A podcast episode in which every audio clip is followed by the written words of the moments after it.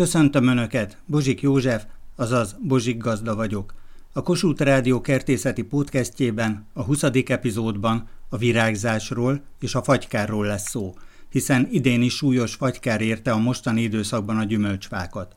A kollégák most mérik fel a károkat. Minden bizonnyal országos méretű fagykáról beszélhetünk idén is. Időutazásra hívom kedves hallgatóinkat, hiszen sajnos nem példanélküli az idei fagykár. Erről készítettem önöknek egy hosszabb összeállítást. Alapvetően kétféle fagy tizedeli a virágokat. Az egyik a kisugárzási fagy, ebben az esetben napközben nincs fagy. Éjjel azonban csillagfényes az éjszaka, nincsenek felhők, szélcsendes az idő, és ilyenkor a talaj szintjétől fogva általában két méter magasságig fagypont alá süllyed a hőmérséklet. Ez ellen füstöléssel, a levegő ventilátoros keverésével, ködgyertyákkal és mikroszórófejes öntözéssel lehet védekezni, hogy a virágokat és a kis terméskezdeményeket ne érje mínusz három foknál hidegebb, mert az már kárt okozhat, végzetes kárt. A mínusz négy foknál erősebb lehűlés akkor is végzetes lehet, ha védekeztünk, mert ezeknek a módszereknek komoly korlátai vannak. Csak mínusz három fokig hatékonyak, ezt mondja a szakirodalom. A másik fagytípus a szállított fagy, amikor betör a hidegfront és fagypont alatti szél tizedeli a virágokat és a terméskezdeményeket. A szállított fagy ellen sajnos nem tudunk védekezni. Időutazás. Ezzel az időgéppel visszafelé tudunk utazni az időben, és a korábbi évjáratok tanulságait elemezzük a virágzásról és a fagykárról. A klímatűrő gyümölcsfajtáknak a téli fagyot is ki kell bírniuk, és azután pedig a késői virágzásuk révén el kellene kerülniük a tavaszi fagyokat is. doktor Pedric Andrzej tanszékvezető egyetemi tanár kétezer-tizennégyben, februárban elküldte szerkesztőségünknek az akkori vizsgálati eredményeiket. Itt találkozik a téli fagytűrés a tavaszival, hiszen a rügyek fejlődés menete szorosan összefügg a fagytűrő képességgel. Ugyanis a sejtek cukortartalma adja meg a fagyáló képességet, ez genetikai adottság, amikor a sejtek nedve felhigul a nedvkeringés során, akkor nagyon lecsökken a fagytűrő képesség. Hallgassuk meg, hogy kétezer-tizennégyben hogyan alakult ez a folyamat. Rózsabarac, magoncnak nevezett kisfa kelt ki, már magtól kezdve elkezdett barnulni kifelé, kívülről gyönyörű rózsaszín sárga, és a magtól kifelé barnul és rothattan jött. Nem tudom, hogy mi lehet azokkal, mivel tudnám megmenteni, vagy pedig ez, mivel magról kelt, menthetetlen. Vélhetően a magnál nyitott a kocsánya, és ezért romlanak el a gyümölcsök. Sajnos ezen alapvetően nem tudunk változtatni, ez egy genetikai adottság, nekem is nagyon sok magoncomnál jelentkezett ez a jelenség. Fokozott monillia elleni védelmet igényel a gyümölcs, de ezen alapvetően nem tudunk változtatni. És hogyha már a nemesítésről beszélünk, akkor megtiszteltetés szerkesztőségünk számára, hogy doktor Pedric Andrzej egyetemi tanár levélben elküldte a legfrissebb vizsgálatokat, amelyek különböző kajszibarac fajtáknak a fagytűrését mutatja be. Pedric Andrzej professzor levelében megállapítja, hogy a rügyek fejlettsége megközelíti a március közepére jellemző állapotot, klímakamrás kezeléseket végeztek ezért, és mínusz tizenhat fokos fagyasztás után a következő eredményeket kapták. száz százalékos, tehát totális fagykárt szenvedett például az Aurora, a Gold Ridge, a Silvercot, a Robada és a magyar harmadfajta is. A magyar kajszi Ceglédi kétszázharmincötös nevű fajta kilencvennégy százalékos fagykárt szenvedett, a tanszéken lévő új nemesítésű hibridek ennél lényegesen jobban tűrték a hideget, a nemzeti fajtajegyzéken szereplő korai zamatos nevű fajta például mindössze harminckettő százalékos fagykárt szenvedett mínusz tizenhat fokon, tehát a gazdáknak az ilyen újdonságok adhatnak biztonságot. Pedric professzor kiemeli továbbá, hogy a fagytűrésre szelektált magoncok közül a legjobb új hibridek mindössze tizenhárom százalékos fagykárt szenvedtek csupán, ami azt jelenti, hogy száz rügyből nyolcvanhét épségben maradt. doktor Pedric Andrzej tanszékvezető egyetemi tanár leszögezi, hogy ha most már a valóságban mínusz tizenöt és mínusz tizenhat fokos lehűlések lennének, akkor a hazai kajszibarac kültetvények tragikus, végzetes károkat szenvednének. Ugyanezt erősítette meg doktor Szalai László, budapesti Corvinus Egyetem gyümölcstermesztési tanszékének tanára is, ott is végeztek fagytűrésre vonatkozó kísérleteket. A soroksári fajtagyűjteményből január huszonnyolcadikán szedték a mintát, fajtákat és mesterséges fagyasztásos kísérletben vizsgálták a különböző fajtákat, hogy melyek azok, amelyek már legkevesebb ötven százalékos fagykárt szenvednek. Szalai László megállapította a fagyasztásos kísérletek alapján, hogy a közkedvelt korai fajta, az Aurora már mínusz tizenkét fokon ötven százalékos fagykárt szenvedett, ennél jobban tűrte a hideget a ceglédi bíborkajszi a maga tizenhárom egész kilenc Celsius fokával, itt ért el az ötven százalékos pusztulást, a gönci magyar kajszi még ennél is jobb volt, mínusz tizenhat egész öt fokon ért el az ötven százalékos rügyhalált, a rózsakajszi pedig mínusz tizenhét egész nyolc fokot bírt ki. Ezek az eredmények is mutatják azt, hogy a fajtaválasztásnál célszerű előnyben részesíteni a garantáltan fagytűrő fajtákat. Időutazásra hívom kedves hallgatóinkat, hiszen sajnos nem példanélküli az idei fagykár. Hat évvel ezelőtt kétezer-tizenötben ebben az időszakban ugyanilyen fagyok voltak, mint most, tehát mínusz öt, mínusz hét fokos hidegek az éjszakában. Sajnos az ilyen dermesztő hidegek ellen nincs megoldás. Keresztes Ferenc növényvédő szakmérnök kollégám kertészmérnök, és van minimum hőmérője, ami azért fontos, mivel így meg tudjuk magyarázni az örkényi kollégáknak is, hogy miért nem termett egy szem barack sem Örkényben, mert vélhetően ugyanígy Lajosmizsén is óriási csapások. Igen, hát elég lett volna az április negyediki első fagy. Az mennyi volt? mínusz öt fok volt. mínusz kettő, mínusz három, az már végez a virág. Teljes virágzásba érte a kajszit, és hát így gyakorlatilag tíz-tizenegy órára a fák le is feketettek. De ez még nem volt elég, mert ezt a fagyot, ezt a mínusz öt fokot még követte másik négy, két naponta. Azok és is mínusz ötösök voltak? mínusz öt volt mind. Talán egyszer volt mínusz hat is. Tehát nem csak a kajszi barack fagyott le, hanem mondta, hogy egy szem cseresznye se volt, pedig nagyon sok fajtát termeszt, tehát ott is lehettek volna esetleg fagytűrőbbek, meg Dél-Norvégiában is termesztenek cseresznyét, tehát ugye meg Kanadában nagy fajták, Sunburst, van, amit ugye vennek kellene ejteni, Stella, kanadai klímát is bírják, de a virágzáskori fagyot a cseresznye se bírja, meg a megy se. Így van, tehát április első napjaiban virágzott a kajszi, a kajszit követte a többi csonthéjas, és hát sajnos fagy le is tarolta. Szilvával is ez lett a helyzet, mert néztem az örkényi kertben, hogy se a Stanley, se a csacsak szépe, csacsanszka, lepotica, gyakorlatilag két-három szem van a fákon összesen. Igen. Igen, teljesen hasonló lehetett, de valószínűsíthető az is, hogy termékenyülési probléma is. Szilvadarázs is esetleg? Lehet, hogy a szilvadarázs is belejátszott, de termékenyülési probléma is. Érdekes módon a Dixie Red őszi barackfán, meg úgy néz ki egy nektár őszi barackfán volt mutatóba egy-két szem gyümölcs, de nagyobb magasságokban, viszont harminc kajszi barackfán, és az a fajták sokasága, tehát kanadai, amerikai és nagyon jó magyar fajták ott voltak, és mindegyik lefagyott. Tehát ezt a mínusz öt fokot ugye ezt, ezt nem bírja, tehát ez már fiziológiai képtelenség, mert mínusz három foknál, hogy a nemesítési tanszéken is tapasztaltuk, átfagy a virág, és akkor vége, sőt a kisgyümölcs is, ha megfázik, akkor is lehullik. Így van, tehát a megynél lehetett megfigyelni azt, hogy szinte érésig potyogott a megy, tehát a mag károsodott a fagytól, a hidegtől, és hát gyakorlatilag nem volt életképes a gyümölcs. Na most visszatérve az őszi barackhoz, az őszi baracknál van egy-két fajta, egyet említenék, ez a Cresthaven vagy Cresthaven, amin fánként van tíz-húsz szem maximum. Olyan fajták megfagytak, igaz, hogy ez is olasz, hogy padána egy kései fajta, ami még eddig soha meg nem fagyott. Viszont érdekes, hogy ami még megmaradt, az a gumibarackkal, a Baby Gold hatos. Azon szinte teljes termés maradt, hogy ez mivel magyarázható, valószínű, hogy néhány napos virágzásbeli különbséggel. Hogy tolmács egy hallgatói kérdést. Egy nagyon kedves német ismerősöm őszi barackot szeretne odakint ültetni, és kellene egy olyan fajta, amelyik bírja a zordabb, hűvösebb időjárást, és elképzelhető, hogy terem is. Mindez valamikori karmastat Kremnic környékén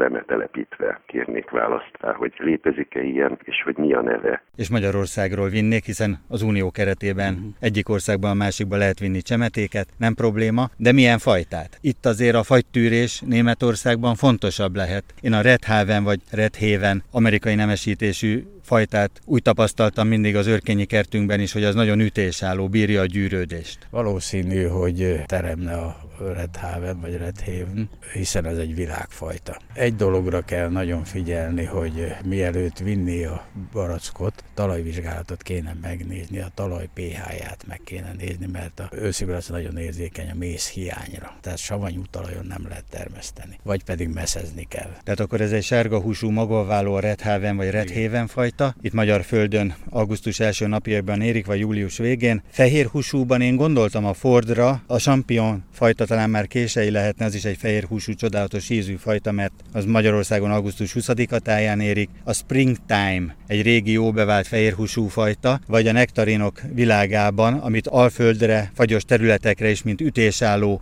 nektarint ajánlottak, a Red June. Olaszországban vagy az Egyesült Államokban valóban júniusi fajta, nálunk azért július közepén érik. Teljesen megfelel a Ford. Nagyon ütésálló. Nagyon tűrőképes, meg talán a Sampion is. Tehát mind a kettő egy értékes régi fajta. Ezek és... amerikai fajták, de itt Európát is meghódították. Igen, igen, egy fajtáról feledkeztem meg az előbb, ez pedig, amin volt egy féltermés, ez a Nyújtó Ferenc szelekciója, a Piroska. Piroska nevű fajta. Meglepődve láttam, hogy nagyjából... Ez egy őszibarac, fehérhúsú ősz. Fehérhúsú, pirossal csíkozott, héjú őszibarac, szép, tetszetős, viszonylag szép termés van az időjárási körülményekhez képest. Tavaly, kétezer-húszban, március első napjaiban találkoztam Bálint László kollégámmal még a kajszibarackfák virágzása előtt. A megváltozott klíma miatt előtérbe került a vegetációs metszés, a kajszibarack és az őszibarack esetében is. Növényvédelmi szempontokból is, de a fagykárral összefüggésben is. A hagyományos fás metszés helyett érdemes a kajszit és az őszibarackot több hullámban metszeni, egészen augusztusig, az egyik metszési irányzat szerint tavasszal legfeljebb a vesszők visszavágására szorítkozzunk, mert ha virágzás előtt metszünk, akkor a részleges fagykárt már nem tudjuk ellensúlyozni. kétezer-húszban sajnos súlyos fagykár érte a kajszibarackfákat. A klímaváltozásról nap mint nap beszélnek a kollégák, és én azt gondolom, hogy a kétezer-húszas évjárat az egyik legkorábbi a virágzás tekintetében. Már láttam február utolsó napjaiban déli kitettségű helyen teljes virágzásban lévő mandulafát, nagyon korai virágzású cseresznyeszilvafát, és itt állunk most egy kajszibarackfa előtt, Bálint László kertjében, Dunakeszin, és hobbikertész, és kérdezi, hogy mit csináljunk? Kérdezi a metszését, hogy meg kellene metszeni. Hát egyrészt, hogy meg kellene metszeni, másrészt pedig most már ezt kell mondanom, hogy igazi nagy fa. De nagyon szép fa. Gyönyörű szép fa, és valószínűleg, hogy a folyamatos metszés miatt minden évben rendszeresen hozza elképesztő finomságú és mennyiségű kajszibarack teremét. Nagyon megéri foglalkozni ezzel a kajszibarackkal, és hát klímaváltozás ide vagy oda. Nagyon nagy a veszély, hogy elfagyhat, biztos, hogy ki fog virágozni, és akkor már egy mínusz kettő, mínusz három fokos éjszaka is elég arra, hogy sajnos letarolja a termést. Hát remélem nem lesz. Én is remélem, hogy nem lesz, de hát sajnos a nyolcvanas évek végén láttam ilyen tavaszt, amikor Helvécián, a fajta kísérleti gyűjteményben teljes virágzás volt március idusán, és totális fagykár. Tehát a nemesítési tanszéken pont a klímarezisztenciával, a klímatűrő képességgel foglalkoztunk, és nagyon fontos az, hogy abszolút értelemben egy kajszibarack téltűrő legyen, és vannak ilyen genetikai hátterű barackok, akár Iránból, Közép-Ázsiából, Szibériából, amelyek mínusz negyven fokot is bírnak. Például a magyar ász, a gönci magyar kajsz is mínusz húsz foknál nagyobb téli hidegeket is kibír, a másik azonban a virágzáskori fagykár, és ezért nagyon fontos, hogy minél inkább későbbi kifakadású, későbbi virágzású barackjaink legyenek. Egyetlen egy fa van itt a kertben, egy kajszi, rendszeresen egy kajszi. És bőven terem, vélhetően gönci magyar kajsziról beszélünk. Biztos vagyok abban, hogy akkor ez egy gönci. Az Alföldön Szita István tanár úr is mindig úgy tanította, hogy tíz évből csak háromszor termett a kajszibarack, többi évben elfogyott. Ez a kajszibarack ez nem viselkedik rendesen, nem tartja a három évet, minden évben rendesen terem. Sajnos kicsalogatja a meleg a gyümölcsfát, mind ahogy uh-huh. itt is, és akkor utána sajnos a fagykár óriási mértékű lehet. Keresztes Ferenc kollégámmal Lajos Mizsén többször beszélgettünk erről. Remélem, hogy itt nem fog elfogyni azért, mert nem volt eddig még olyan, hogy fagykárok érték volna a kajszit, és, és mondom, minden évben nagyon-nagyon szépen meghálálja, és gyönyörű termése van, ízletes gyümölcse. Na most itt, ahogy látjuk, beállt a termő egyensúly, tehát nagyon szép a növekedés, és nagyon szép a virágrügy képződés. Ezeket most már jól látjuk, mert látszik, hogy rengeteg virágrügy van rajta, és a metszés lényege a termő egyensúly kialakítása, tehát hogy a növekedés és a termésképzés harmóniában legyen, és évről évre ugyanannyit tudjon teremni. Ne alakuljon ki olyan, hogy az egyik évben túlterheljük, megzuhan a fa, és akkor, hogy pihenjen a következő évben, nem hoz virágrügyet, akkor gyűjt össze az erejét, és csak a rákövetkező évben fog teremni. Tehát itt azért ön ezt jól megoldotta, mert évről évre rendszeresen és bőven terem. Azt javasolnám, hogy nem esszük, várjuk meg, hogy kegyes lesz-e hozzánk a tavasz vagy sem, elfagy-e vagy sem, és akkor a vegetációs metszéssel, vagyis a zöld metszéssel korrigálhatnánk. Jó. Mert ha nem lesz rajta termés, akkor ugye nincs, ami megfogja a fát, és egész más lesz a növekedési erélye, mint hogyha mondjuk lenne ezen hatvan-nyolcvan kiló barack. Gondolom, akkor sokkal intenzívebb zöld növekedés indul be, viszont akkor is érdemes legalább azt megnézni, hogy van-e sérülés a fán, ott például fent van egy egész nagy... De nagyon szépen lekezelte azt a sebet, ott letört egy ág. Letört egy ág, és akkor lekezeltem. Milyen sebkezelőanyaggal. Azt mindig használom a gélt, minden metszésnél, tehát hogyha egy nagyobb felületen ejtek sebet, akkor azonnal lekezelem. Hogyha már letört az ág, akkor lekezeltem, de csak a termésért hagytam meg. Szerintem érdemes visszavágni, mert valószínű, én nem vágnám ilyen... vissza, hogyha igen. Elnézést kérek, hogy ellentétest mondok, mint amit ön gondol, de nagyon szépen beforradt ez a seb, semmi betegsége nincs. Köszönöm szépen, megfogadom a tanácsát, és remélem, hogy együtt esszük a kajszi barackot nyáron. Jöjjön ki, majd kóstoljuk meg együtt. kétezer-húszban sajnos súlyos vagykár érte a kajszi barackfákat. Idézzük fel időutazásunk során doktor Pénzes Béla egyetemi tanár szavait kétezer-húszból, a fagykár utáni időszakból.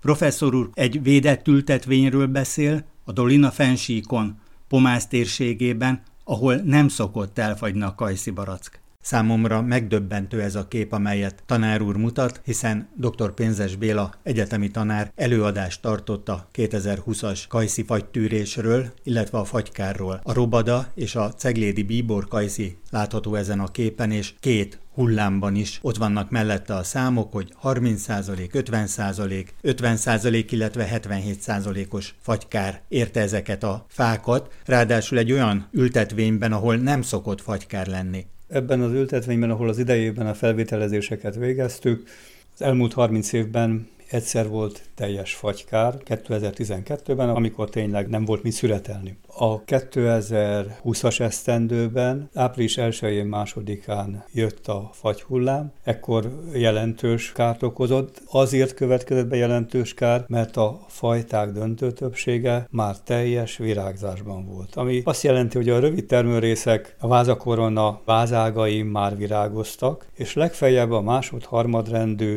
elágazásokon volt még olyan virág, ami nem nyílt ki, pirosbimbós állapotban volt. Most azok a virágok, amelyek nyitott állapotban voltak, ezeknek a döntő többsége, vagy jelentős része, ötven-hetven százaléka elpusztult. Akkor már láttuk, hogy itt nagyon jelentős a fagykár. Viszont a szálvesszőkön lévő másod-harmad rendű elágazások, amelyek az előző évben későbben differenciálódtak, a tenyészidő második felében, szeptember-október elején, ezek később is virágoztak, és a későbbi virágzás után ezeknek a döntő többsége megúszta a fagykárt. Sőt, ezeken a szálvesszőkön még ritkítani is kellett a gyümölcsöt. Persze ez nem kárpótolja a termőfelület legjelentősebb részén, a vázágakon lévő rövid termőrészeken elpusztult virágok okozta terméskiesést. Tehát a Robada nevű fajtát azt ritkítani kellett. Ez egy különleges fajta. Egy mediterrán eredetű fajta, nagyon szép, látványos gyümölcse van, az íze is elfogadható, viszont van egy nagyon jó tulajdonsága, hogy rengeteg virágot hoz. De ez nem egyedüli a mediterrán régióból származó fajták közül, a Kioto is ilyen fajta, nagyon sok virágot hoz, és azok a fajták, amelyek nagyon sok virágot hoznak, egy nem teljes, totális fagykár esetén több marad meg. Gyönyörűek a ceglédi bíbor kajszifák itt ezen a képen, teljes virágzás, és utána nagyon súlyos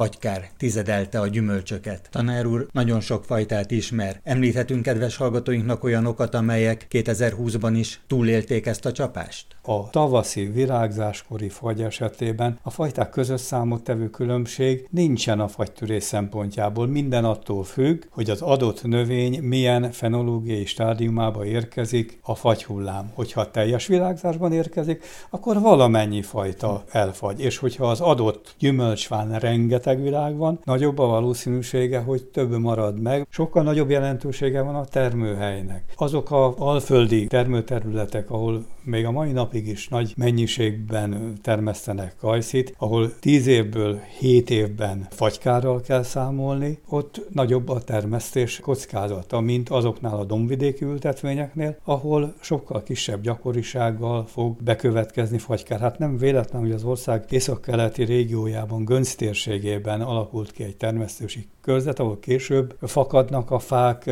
így a virágzáskori fagykárnak kevésbé van kitéve a kajszi termesztő. Gönc, gönci magyar kajszi, csodálatos magyar érték, mind ahogy a ceglédi bíborkajszi is az, de itt vannak a mediterrán fajták, amerikai fajták, például a Gold Ridge, az is hódít, Orange Red, például francia érték a Bergeron, tehát nagyon sok fajtát választhatnak kedves hallgatóink. Szinte minden fajtának megvan a maga külön értéke. Én egy kicsit elfogult vagyok a magyar fajták iránt, mert hogyha egy háziasszony lekvárt akar főzni, ha jó dzsemet akar főzni, akkor biztos, hogy a gönci magyar kajszit, magyar kajszi kettő harmincötöst keresi, az igazán jó beltartalmú értékekkel rendelkező kajszit. Tudok szebbet, tudok nagyobbat, de jobbat nem, mint ezek a fajták. Véletlenül vettem fajta keveredés nyomán ceglédi bíborkajszit, és nagyon meg voltam vele elégedve. Nagyon szép termésű, nagyon nagy koronát nevelő fa, és nagyon kényes a gyümölcse. Egyenlőtlenül színeződik, az egyik oldala már gyönyörű, bíborszínű, a másik oldal még haragozöld, és hát nyilvánvaló a termesztők ezért a tulajdonságáért nem szeretik. A fogyasztó imádja, mert nagyon jó ízű, nagyon szép, látványos gyümölcse van. A külföldi fajták között is vannak kifejezetten jó ízű fajták, szépen színeződő fajták. Igaz, hogy a piacon már a vásárlók mind a szemükkel választanak, tehát a küllem alapján, de ha valaki saját célra lekvárt akar főzni, akkor én a magyar fajtákat ajánlom lekvárfőzésre. Kedves hallgatóink! Van egy éjjel-nappal működő üzenetrögzítő. Ezen várom az önök kertészeti kérdéseit, amelyek alapján készítem el az újabb összeállításokat. A telefonszám a következő: nulla hatvanegy háromszázhuszonnyolc hetvenhárom nulla nulla. Várom önöket egy újabb epizóddal a Bozik Gazda Podcastben.